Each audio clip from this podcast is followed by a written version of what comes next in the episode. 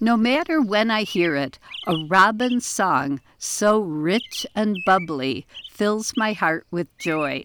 Our species has no idea what exactly robins are communicating to one another, but our own ears tease out words like cheerily, cheerily, and spring is here.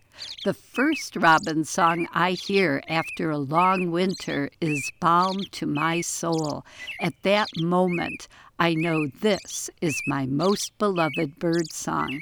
That is, until I remember how much I enjoy hearing chickadee songs in the dead of winter.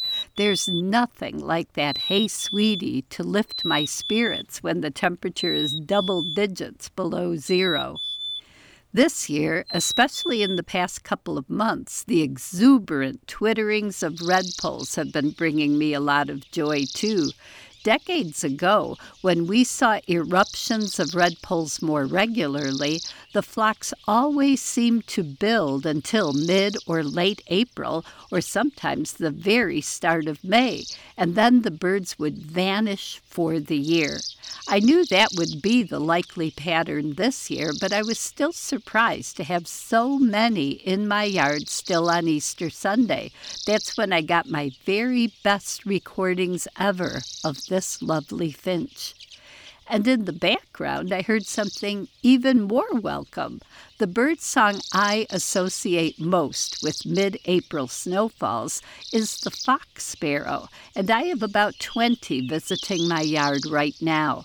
Their songs are at an ideal frequency for my hearing. I can hear nearby fox sparrows through the window or whenever the door opens, and the sound is wonderfully pleasing, managing to strike plaintive and cheerful chords both.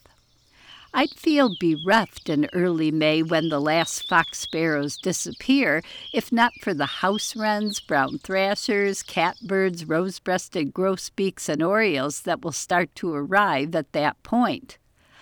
I love hearing birdsong punctuated with some good raucous blue jay squawks, but blue jays are just too pretty for me to be satisfied with hearing them only. A couple of blue jays hung out in the neighborhood this winter, but only occasionally came to my yard.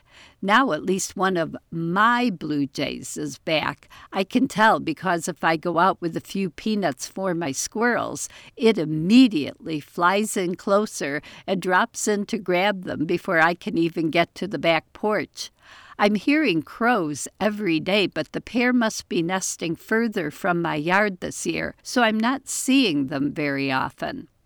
I need to spend some time in my yard trying to figure out where my white breasted nuthatches are nesting. The nest is probably fairly close to the house, maybe in one of my box elders or maples, because the male is singing so vociferously every morning now.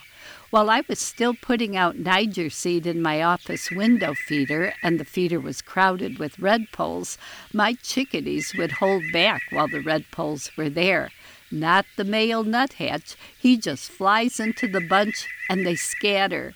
His mate is more reticent. She comes in after the male leaves and she tries to get what she needs before the redpolls take over again. Frigid temperatures and snow can make us doubt spring is ever going to arrive. But if we bundle up, close our eyes, and open our ears, we can savor the rich and constantly changing spring symphony. No matter which instruments have the leading part on a given day, the cheapest concert of the year invariably turns out to be the greatest. I'm Laura Erickson, speaking for the birds.